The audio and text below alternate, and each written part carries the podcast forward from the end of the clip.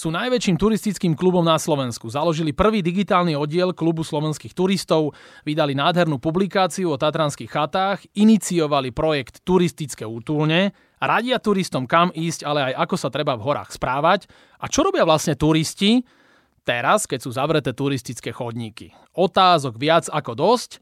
Olympijský podcast vám prináša náš exkluzívny partner Typos – ja sa volám Tomáčo a dnes tu vítam jedného zo zakladateľov turistického klubu Hike Mates, Patrika Pajtu. Servus, dobrý deň. Ahoj. Dobre som ťa predstavil v úvode? Až veľmi dobre. Hej, si zakladateľ, tak povedz nám váš turistický klub Hike Mates, kedy ste vznikli a prečo ste založili niečo takéto ako je Hike Mates? Ono to celé vzniklo asi nejaké 3 roky dozadu, ako nápad môjho dobrého kamaráta Kuba Ptačina, ktorý je rovnako zoravý ako ja a my sme obaja takí zarytí turisti. A Kubo ešte navyše má chatu na brehu Ravskej priehrady. A vždy, keď mu tam chodili hostia, najmä zahraniční, tak ich chcel poslať niekde na kopce ako zarytý turista. Iba, že na Slovensku nebol portál alebo miesto, kde by boli spravované turistické trasy, takže by si proste mohol zobrať nejaký výlet a odporučiť ho no, niekomu, kto ti prišiel na návštevu. No a my sme si povedali, že také informácie vlastne dáme dokopy, spojíme to a taký portál si vybudujeme sami. A tak vznikol Hikemates. Začali sme postupne zbierať vlastne informácie o tých turistických trasách. K dnešnému dňu máme približne 2000 turistických tras na tom našom webe, kde nájdeš vlastne pri každej trase základné informácie o tej túre. To je, že fotogaleria, komenty od ľudí, čo tam boli, čiže nejaké aktuálne info, potom tam máš mapu, máš tam možnosť zriadiť si poistenia, máš tam uh, informácie napríklad o chatách, ktoré sú na trase, všetko to nájdeš vlastne na tom jednom webe. Potom tam máme na to nadstavbu také vyhľadávanie, čiže spomedzi tých 2000 trás ty si vieš na základe svojich kritérií vybrať tú, ktorá ti vyhovuje. Čiže zadaš si napríklad, ja neviem, že chcem ísť na trojhodinovú túru, ktorá sa nachádza 50 km od miesta, kde som aktuálne. Chcem zobrať deti, ty tam vlastne zaškrtáš tie checkboxy, no a na základe toho ti my predstavíme vlastne trasy, ktoré vyhovujú tomu tvojmu vyhľadávaniu a ty si už iba vybereš z tých posledných 10 alebo neviem koľko ich tam bude. Čiže vlastne vy zlepšujete turistom život. Prečo by mal byť nejaký bežný turista, taký like ako som ja, v turistickom oddieli alebo v turistickom klube? Tak turistický klub zastrešuje organizácia, ktorá sa volá KST, Klub slovenských turistov. To je myslím druhá najväčšia športová organizácia na Slovensku, ktorá má viac ako 20 tisíc členov. No a to členstvo prináša prináša tým jednotlivcom, ktorí sú v klube, prioritne poistenie na hory. Čiže máš vlastne celosezónne poistenie, ak potrebuje ísť pre teba helikoptéra a zachrániť ťa, tak to máš hradené. Potom tam máš až 50% zľavy na ubytovanie na horských chatách a potom ďalšie zľavy u outdoorových predajcov a navyše podporuješ vlastne organizáciu, ktorá sa stará či už o značenie turistických chodníkov, vlastne my máme najhustejšiu sieť turistických trás v rámci krajín, myslím, v Európe. No a potom sa stará o pár chát v Tatrách, myslím, že ich je 5. Potom napríklad riešia veci ako sú studničky, renovácie nejakých mostíkov a podobne. Vy ste začínali na digitálnej platforme, nie? tak sa mohli ľudia k vám pridať ako najskôr komunita. A prečo iné turistické kluby nemajú toľko fanúšikov a členov ako práve vy, Hikemates? Tak našim cieľom bolo pritiahnuť k tej turistike najmä takú tú mladšiu generáciu. Ja to poviem tak, že moja veková relácia, dajme tomu od tých 20 do 40 rokov, kdežto KST, vlastne oni majú aj také štatistiky a tam to vyzerá tak, že oni majú trvú väčšinu tých členov od 40 nahor. No a našim cieľom bolo vlastne pritiahnuť tú mladšiu generáciu k tej turistike a práve preto sme išli na web, vytvorili sme vlastne prvý digitálny oddiel, to znamená, že k nám sa dokážeš zaregistrovať online pomocou jednoduchého formulára a nepotrebuješ k tomu nejaké papierovačky. Mladí ľudia sú turisti? Áno, áno. Tak máme tam aj deti. Keď sú tam rodičia, tak zoberú zo sebou aj deti, že sa poistia celá rodina alebo pridajú k nám. A aktuálne máme, myslím, okolo 1500 členov a väčšinou sa pohybujú od 20 do 30 rokov.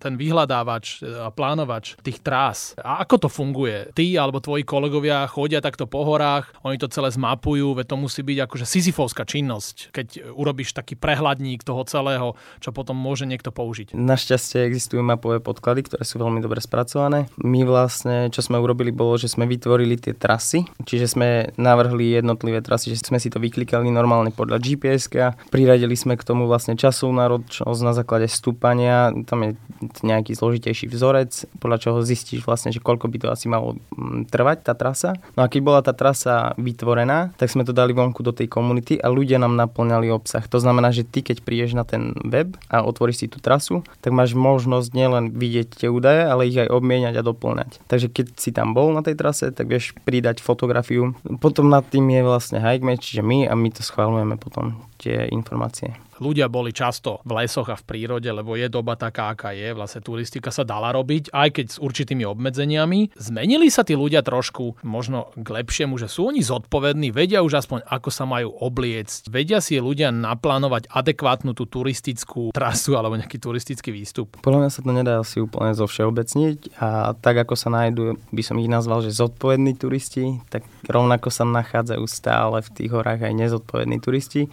a sú takí, čo sa vedia obliecť obliecť, vedia sa o seba postarať, vedia si zriadiť poistenie a sú aj takí, čo je presný opak a príde do tej prírody, robí tam hluk, nechá tam bordel po sebe a ide na ľahko oblečený. Nezovšeobecňoval by som to, nájde sa aj taká skupina, aj taká a neviem ani povedať, že, že či ich pribudlo vlastne teraz za tie posledné roky, ako máme koronu, alebo nie. No, tak podľa mňa ich určite pribudlo, ale tých dobrých. Ako celkovo turistov určite pribudlo, ale teraz, že neviem povedať, že ktorých pribudlo. Áno, že ktorých pribudlo, tak jasné, asi to bude tak 50-50. Aký je stav turistiky momentálne na Slovensku? Prídu si na svoje, keby sme sa chceli vybrať na turistiku aj tí začiatočníci, aj také tie, už dá sa povedať, že profi skupiny, čo už si trúfnú na také ťažšie výstupy? Tak ja si myslím, že na Slovensku v rámci toho, že máme najhustejšiu tú sieť turistických tras, tak si človek môže vybrať úplne zo širokej škály, to znamená od rovín a jednoduchých trás, krátkých, až po nejaké viacdňové prechody, alebo na Slovensku máme, myslím, že 750 km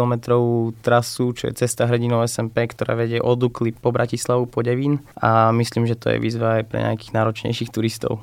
No a my sme hovorili o tom covide, že prišiel a ľudia sa začali húfne hrnúť na hory. A vy ste nejako zareagovali špeciálne na tento turistický boom? Máme 3 roky, tak sa vyvíjame a robíme stále nové veci. Neviem, či to bola reakcia na boom, alebo je to reakcia na ten celkový vývoj. Ja neviem porovnať vlastne tú situáciu, ako to bolo pred, pred a mm-hmm. po, lebo my sme do toho akurát tak vošli. Ale určite sa snažíme rozvíjať tie naše aktivity, to znamená, robíme čoraz viac komunitných výstupov, zorganizujeme normálne verejný výstup a ideme spolu na nejaký kopec, či už jednodňová alebo viacdňová aktivita a tam nám chodí od 50 do 150 ľudí. Pravda, že v súlade s pravidlami aktuálnymi, aké sú. Sa nám podarilo tento rok rozbehnúť projekt turistické útulne, ktorý si spomínal na začiatku. Taktiež sme priniesli teraz vlastne knihu Tam hore, ktorá odkrýva vlastne nevypovedané príbehy tatranských chát. A ďalej sme spustili aj vývoj alebo produkciu nášho Hikemates magazínu, čo je polročník, kde má viac menej taký knižný rozsah a spája informácie o turistike v Európe.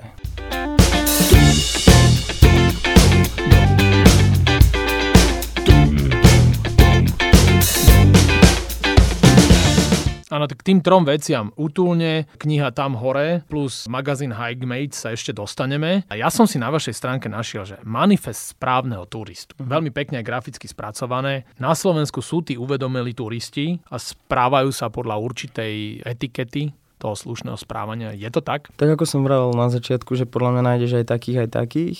Nikoho by som akýby neškatulkoval, nehádzal do jedného vreca. Pri takej tej zodpovednosti veľmi záleží, že ako sa človek dostane k tej turistike.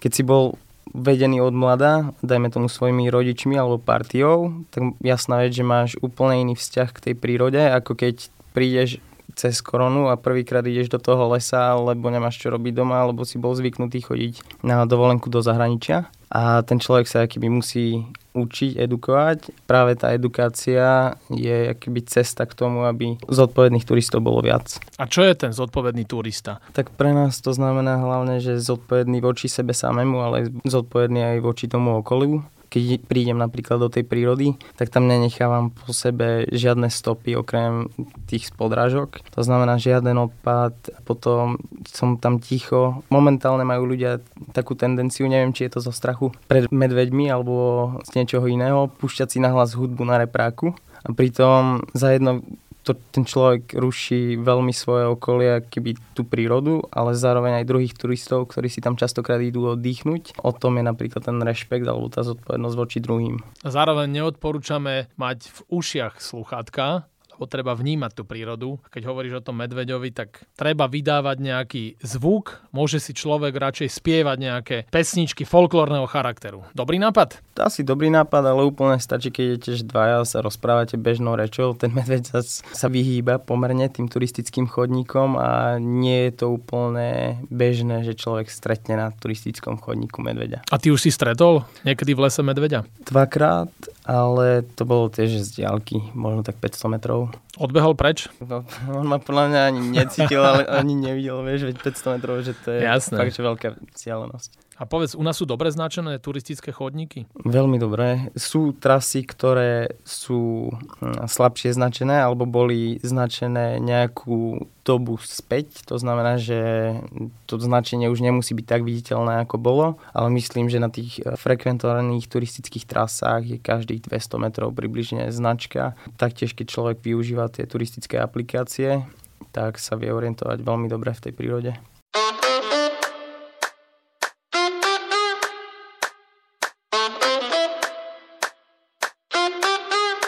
Hikemates vydali knihu, tam hore nevypovedané príbehy Tatranských chat. Aj o tejto publikácii by sme mohli niečo povedať.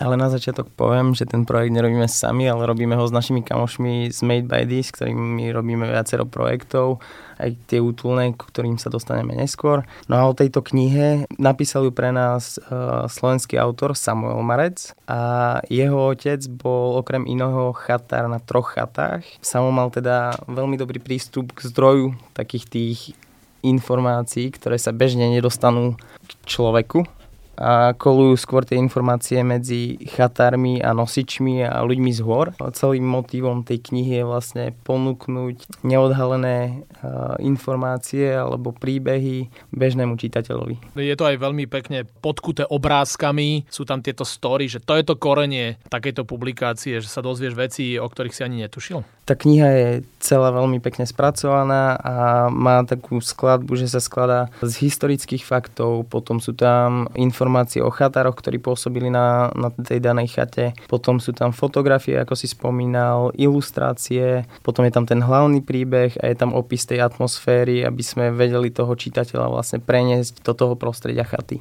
A vy vydávate okrem toho aj Hikemates magazín. Podľa mňa už aj druhý diel je vonku. Prvý diel bol, že vyber sa na cestu hrdinov. To je tá cesta hrdinov od Dukly až po Bratislavu. Správne. Však, dobre som si to typol. A druhá je, že ako si užiť zimu. V tej dvojke som videl podtitul Prečo otužovať? Keďže ty si prišiel na tento podcast pri 5 stupňovej teplote v šlapkách, tak ty sa 100% tiež otužuješ? Jasné. No. Mali by sa ľudia otužovať, keď chcú chodiť potom na hory. Pomôže im to? Určite to pomôže a hlavne ten človek si zvykne na taký tepelný diskomfort a potom dokáže zvládnuť vlastne viac. Áno, keď je veľká zima, tak až tak ti zima nie je, lepšie to telo pracuje však, hlavne, adaptuje sa na tie podmienky. Hlavne to človeka neprekvapí. Presne tak, ale tak povedz nám o tom Hikemates magazín. Čo to je, na čo to slúži, tiež to fyzicky môže mať v ruke, ako ja som čakal, že aspoň jednu publikáciu mi prinesieš, ale ešte si počkam, alebo si môžem zakúpiť však. donesiem, donesiem na budúce. Hikemates magazín je polročník, je to svetový magazín o turistike v Európe. Hovorím svetový, momentálne je vydávaný na Slovensku, ale od ďalšieho vydania ho budeme vydávať vlastne celosvetovo. V knižnom rozsahu 160 strán, pomerne hrubý a snažíme sa ísť v ňom do hĺbky, to znamená, že vždy si zadefinujeme špecifickú tému, jak si ty vralo, že cesta hrdinov SMP, alebo teraz ako si užiť zimu na horách. Snažíme sa tu tému rozvíjať úplne do detajlov. V tom novom vydaní, ako si užiť zimu na horách, nájdeš typy a rady pre začiatočníkov, ale aj pokročilých turistov, od e, horolescov po horských záchranárov. Potom tam nájdeš kopec inšpirácie, či už na miesta, kam vyraziť. Máme tam, myslím, zo štátu je tam Srbsko, ktoré nám opisujú takí dvaja Francúzi, ktorí prešli 10 tisíc kilometrov naprieč južnou Európou a prechádzali z hodou okolností aj cez Srbsko. Tak oni nám opísali svoje dojmy a zážitky z tohto prostredia. Potom tam máme odporúčania na krátky výlet do mesta Lyonu, ktoré tesne pod Alpami vo Francúzsku a fakt je to náskok na Mont Blanc. Máme tam rozhovor s Andrzejom Bargelom, čo je Poliak, ktorý ako prvý človek na svete zlyžoval K2, druhú najvyššiu horu sveta. Veľmi pekný rozhovor s Adrióziou alebo Adrianou Žiačkou, ktorá je turistka matka a odporúča vlastne rodinám, ako priviesť deti k turistike od mala. A potom sú tam rôzne typy a rady, ako si vral otužovanie, potom je tam správny spôsob obliekania sa, máme tam potom podchladenie, ako sa vyhnúť podchladeniu a zároveň ako reagovať e, a pomôcť podchladenému človeku a podobne. Ty hovoríš, že ľuďom aj v zime na základe tohto Hike Mates magazínu odporúčate, ako zvládnuť zimné podmienky a turistiku, ale teraz sú od 1. novembra sú zavreté turistické chodníky. Čiže to sa týka prechodov e, v ťažkých sedlách a tak ďalej, to je zavreté, ale na nejakú horskú chatu na Štefaničku stále môžeš sa dostať. Správne, ono, to, čo je zavreté, sú západné Tatry a potom v Tatrách vysokých sú to chodníky, ktoré sú nad úrovňou chat, okrem uh, chaty pod Rysmi. Tá je taktiež uzavretá, ale človek môže v pohode úplne chodiť po chaty.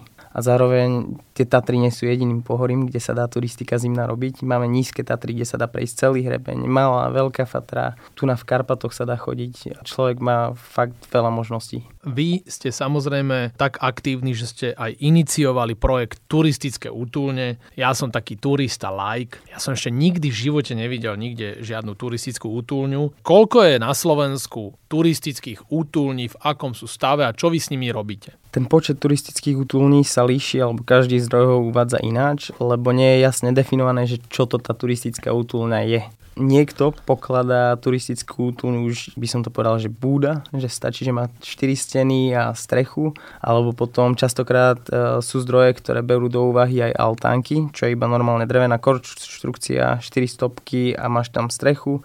V ideálnom prípade sa po tou strechou vieš vyspať, že na tých krokvách alebo klieštinách máš vlastne naukladané dosky a v tom trojuholníku hore sa vieš vyspať. No a potom origoš, také tie útulné, uh, vznikali, väčšinou to boli, že Veľká Fatra, Nízke Tatry, prerábkou starých opustených salašov alebo seníkov. Taká je napríklad Ramža v Nízkych Tatrách, uh, Salaš pod Suchým uh, v Veľkej Fatre a podobne. Ty si hovoril o tom oblečení. Ľudia, čo idú na turistiku, že majú mať v tom ruksáčiku okrem vody aj nejaké náhradné membránové ešte prádlo spodné? No určite áno. E, záleží od tých podmienok, na ktoré idem, lebo nie je zima ako zima.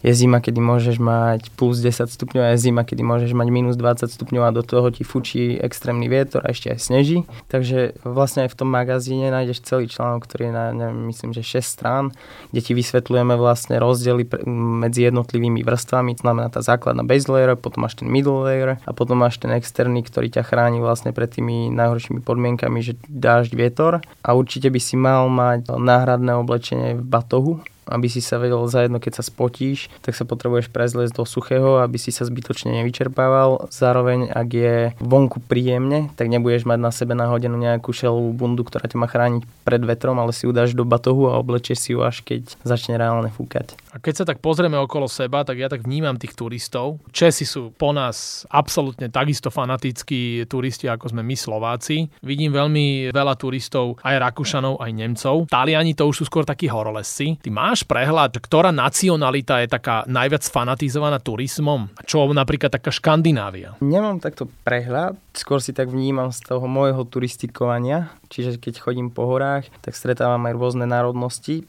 musím povedať, že pred koronou tých zahraničných turistov, hlavne na Slovensku, bolo určite o mnoho viac. Bolo tu veľa Nemcov, aj tých Škandinávcov. Pamätám si partie Dánov, Norov, ktorí chodili vlastne ku nám do Tater na chaty. Teraz je to minimum. Čechov ešte ako tak je, ale podľa mňa si zabudol asi na Poliakov, hlavne v tých Tatrách. Poliakov je podľa mňa, že v Tatrách viac ako Slovákov. Poliaci sú nejezdenervovaní? Neviem, ale vyzerá, že sa im stále páči v tých našich horách a radi tam chodia. Áno, my Poliakov nemáme máme radiť, lebo tam, kde chodím, kde som ti hovoril na Severnú Oravu, tak oni nám vykradajú hríby. Moja žena je proti Poliakom. Ona tvrdí, že to sa musí obmedziť. Môžu takto ľudia migrovať a môžu Poliaci chodiť k nám na Slovensko, nám zbierať naše hríby? Môžu, môžu. Môžu. Nemáme žiadne obmedzenie v tomto. A oni, Poliaci sú ešte takí super obchodníci, že oni nám ich potom aj predajú. Áno, oni, oni na tom dvakrát zarobia vlastne, lebo majú ten dobrý pocit z tej našej krásnej prírody. A vy na Hike Mates e, máte e, zaujímavé články, čo mňa tam najviac upútalo.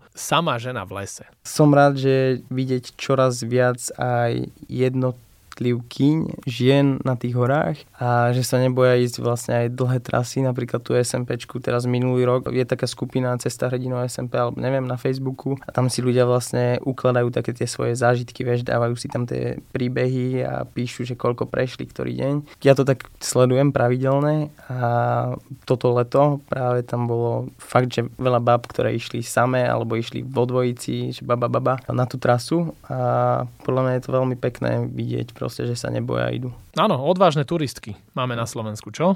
Jo. No a ty, keď chodíš po tých horách, tak Slovensko je samozrejme krásna krajina s nádhernou prírodou a všeobecne ľudia navštevujú vysoké, nízke Tátry, to je také komerčné slovenský raj, tam sú tiež nádherné veci. Ty by si vedel povedať, čo pre teba na Slovensku je také najkrajšie miesto, možno najkrajšia turistická trasa pre teba, ktorú by si vedel odporučiť ľuďom, ktorí počúvajú tento olimpijský podcast? Nemám jednu, lebo u mňa to vždy záleží od nálady, ale viem ich odporučiť určite viac. Počas hlavnej sezóny ma veľmi lákajú e, západné Tatry alebo rohače. Dajú sa tam urobiť nádherné okruhy. Volovec, ja neviem, ostrý rohač, je to veľmi náročná túra, ale s úžasnými výhľadmi. To sú vlastne tie západné Tatry. Potom milujem Veľkú Fatru, hlavne také lúčnaté kopce. Je tam kopec, ktorý sa volá Ploská, lebo fakt svojim tvarom je ploský a taký rozsiahly. A tam, keď sa človek postaví, tak sa cíti keby na mori, že vidíš iba taký ten obzor toho kopca, jak zapadá dole. Potom v Malej Fatre Lučanská časť, tá vedie vlastne od Fačkovského sedla až po Strečno.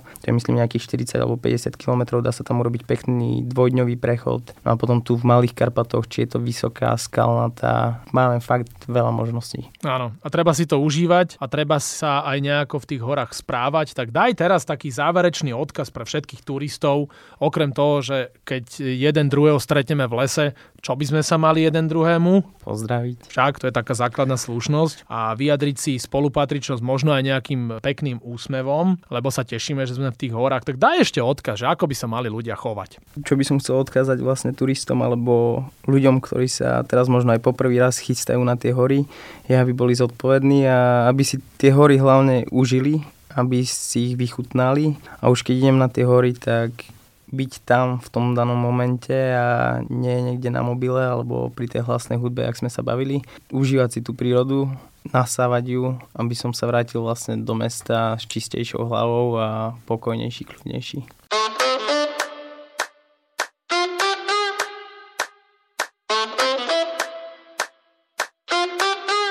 Olympijský podcast sa blíži k svojmu záveru. S Patrikom Pajtom z Hike Mates sme prebrali ich turistický klub, ale aj všeobecne turistiku na Slovensku, ktorá je na vysokej úrovni. No a pred nami sú posledné dve rubriky. Prvou je rýchla desiatka. Patrik, počúvaj, čo najrýchlejšie a bez rozmýšľania si treba vybrať len jednu vec, respektíve jedno slovo z dvojíc, ktoré ja ti poviem. Napríklad Brazília alebo Argentína. Čo by si dal? Brazília. Presne tak, lebo my sme Brazílčania. Veľmi dobre, tak som rád, že si pripravený na toto. Páťo, môžeme ísť? No poď. Zima alebo leto? Zima. Hemenex alebo Párok v rožku? Hemenex. Brad Pitt alebo Leonardo DiCaprio? DiCaprio. Messner alebo Peťo Hámor? Messner. Líže či bežky? Líže. Rock alebo jazz? Jazz. Čiernovláska alebo blondína? Čierne. K2 alebo Mount Everest? K2.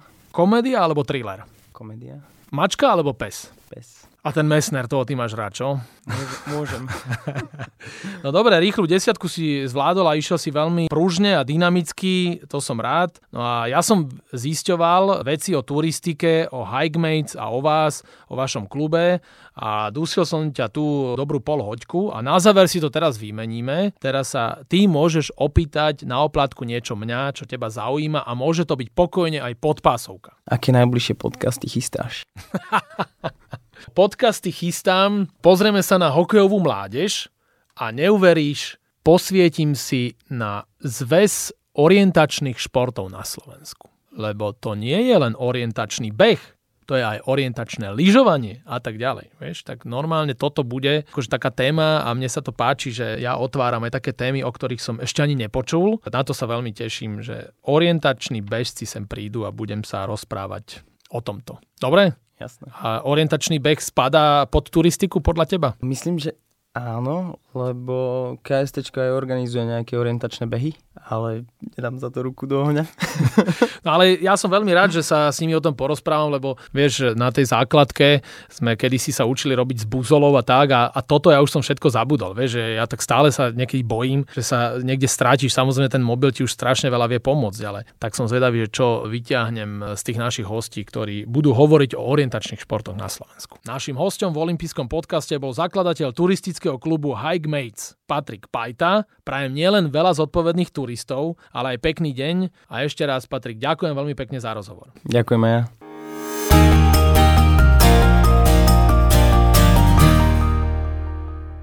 Dúfam, že sa vám olimpijský podcast páčil. Prihláste sa na jeho odoberanie vo svojej mobilnej podcastovej aplikácii na platformách Google Podcasty, Apple Podcasty a Spotify. Všetky olympijské podcasty nájdete aj na www.olympic.sk lomka podcasty. Teším sa na vás v ďalšom podcaste. Pozdravuje Tomáčo, prajem všetko dobré, športujte, počúvajte nás aj naďalej. Olympijský podcast vám prináša exkluzívny partner Slovenského olympijského a športového výboru spoločnosť Typos. Generálni partneri Toyota a 4F, hlavní partneri Bila, SPP, CZ Slovakia Allianz a partneri Matador a Štrabak.